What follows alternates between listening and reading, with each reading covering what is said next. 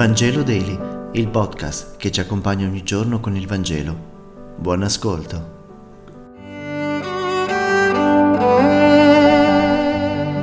Martedì 15 marzo, lettura del Vangelo secondo Matteo, capitolo 23, versetti 1-12. Gesù parlò alle folle e ai suoi discepoli dicendo, gli scribi e i farisei hanno preso posto sulla cattedra di Mosè. Perciò fate e osservate tutto quello che vi dicono, ma non seguite il loro esempio, perché essi predicano ma non praticano. Legano pesanti fardelli difficili da portare, li pongono sulle spalle della gente, ma non alzano un dito per spostarli Tutte le loro opere sono eseguite per essere visti. Allargano i loro filattri, allungano le loro nappe, amano i posti d'onore nei banchetti e i posti d'onore nelle sinagoghe. Quanto a voi, non fatevi chiamare rabbì, voi non avete che un solo maestro e siete tutti fratelli.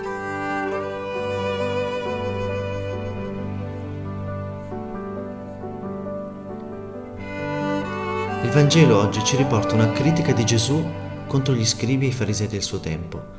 All'inizio dell'attività missionaria di Gesù, i dottori di Gerusalemme erano andati fino in Galilea per osservarlo. Disturbati dalla predicazione, avevano appoggiato la calunnia secondo la quale era un indemoniato. I farisei cercavano la loro sicurezza non tanto nell'amore di Dio verso di loro, bensì nell'osservanza della legge.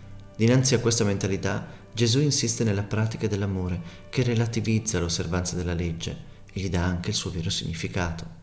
Nel leggere questo testo, che è fortemente critico, dobbiamo stare attenti però a non essere ingiusti nei confronti del popolo ebraico. Per molte generazioni abbiamo solo incolpato loro di quello che è successo a Gesù, ma non era proprio così. Gesù non condanna una razza, condanna la mancanza di sincerità nella relazione con Dio e con il prossimo. Parla dell'ipocrisia, quella di ieri come quella di oggi. L'errore fondamentale, dicono, ma non fanno. Il motivo per cui li attacca è la disgiunzione tra le loro parole e le loro azioni. Il nostro, sappiamo, è un tempo pieno di maestri, di tuttologhi, di opinionisti. Più aumenta il senso di insicurezza e la relatività del pensiero e più aumentano coloro che hanno qualcosa da dire. E quanti seguono quello che uno dice e promette ma non guardano quello che ha fatto o quello che sta facendo. La falsità condannata da Gesù è abbinata a una buona dose di vanità e di orgoglio, Difatti gli scribi e i farisei con la loro pietà simulata hanno posti di riguardo, ossequi, saluti. Matteo sta mettendo a confronto praticamente due immagini di chiesa.